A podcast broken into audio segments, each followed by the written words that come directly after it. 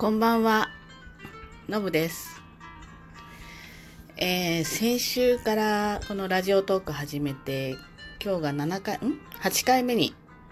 なります。最初始めるのに、まあ、ラジオやってみたいなと思って始めるのにこうどうしようかこうしようか考えてさんかげつ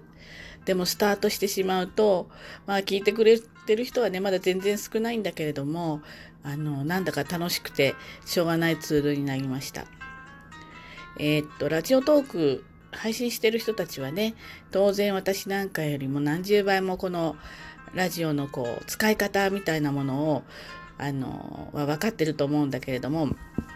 まあ、私ごじゅうななさいになりますけれども、まあ、友達に伝えるとね、まあ、そもそもラジオ配信ってどういうこととか何とかもうまだまだね全然知らない人の方が多いんですよ。おそらくきゅうわりぐらい知らないんじゃないかなってそういうふうに思います。で、えーっと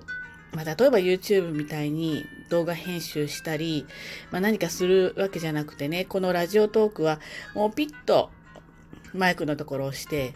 喋ってでちょっと写真入れたり詳細ちょっと入れたりしてでピッと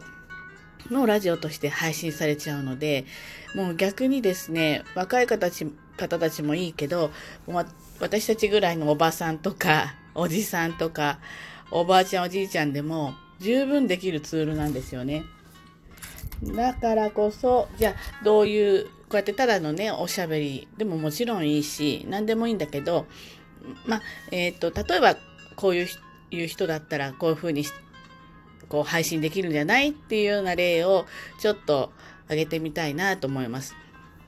まあ、このごじゅうななさいぐらいになってきますと昔ね結構得意だったこととか例えば趣味で続けててあのもうプロ級のこととかなんかみんなそれぞれいろいろとあるわけですよね。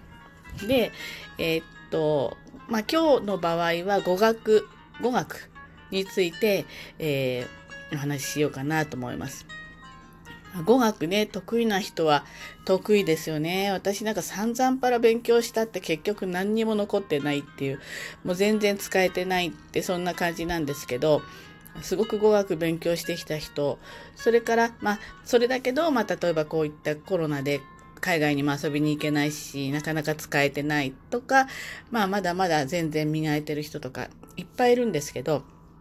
これね語学教えたりするのもこのラジオトークすごい合ってるなと思うんですよね。でこれマックスじゅうにふん録音できるわけです。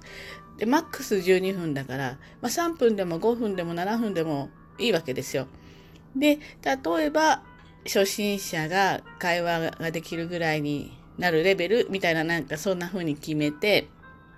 で本当に初心者のあの英語のもう This is a pen じゃないけどそういうところからスタートしてでこれ何回も打てますよねこれラジオトークって。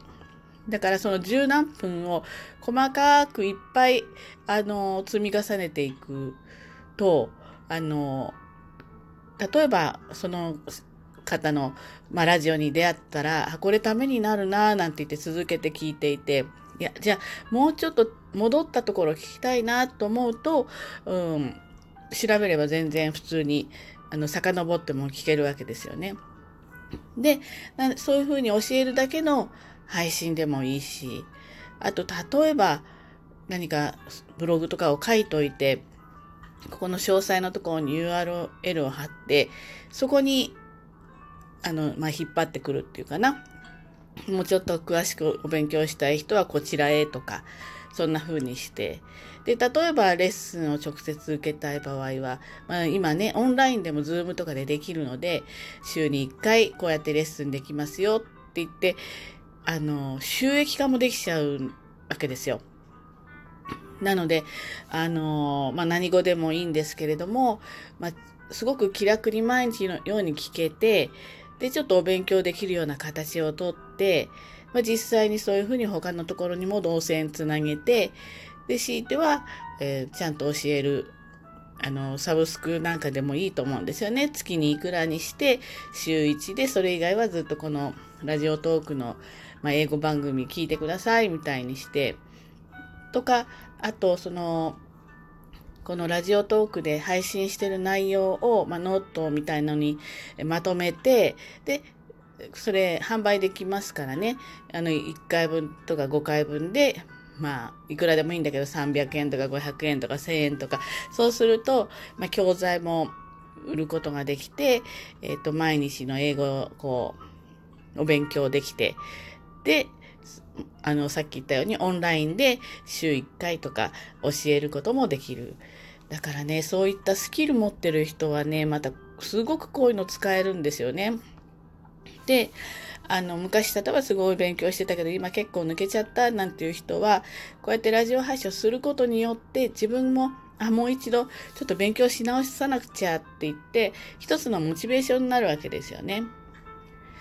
単に海外旅行の時便利なだけとか、そういうんだとなかなか勉強って言っても、まあ、このぐらいの私たちぐらいの年齢になると何か目標があったりとかモチベーションがあったりとかしないと、まあね、なかなかできないっていうのが現状だと思うんですよね。だからこういったツールを使って人にも教えたりできるし、えー、これをベースに、まあ、自分がさらに磨いていくっていう一つの、まあ、理由付けみたいなモチベーションにもつなげることができるから、あのとてもいいなと思います。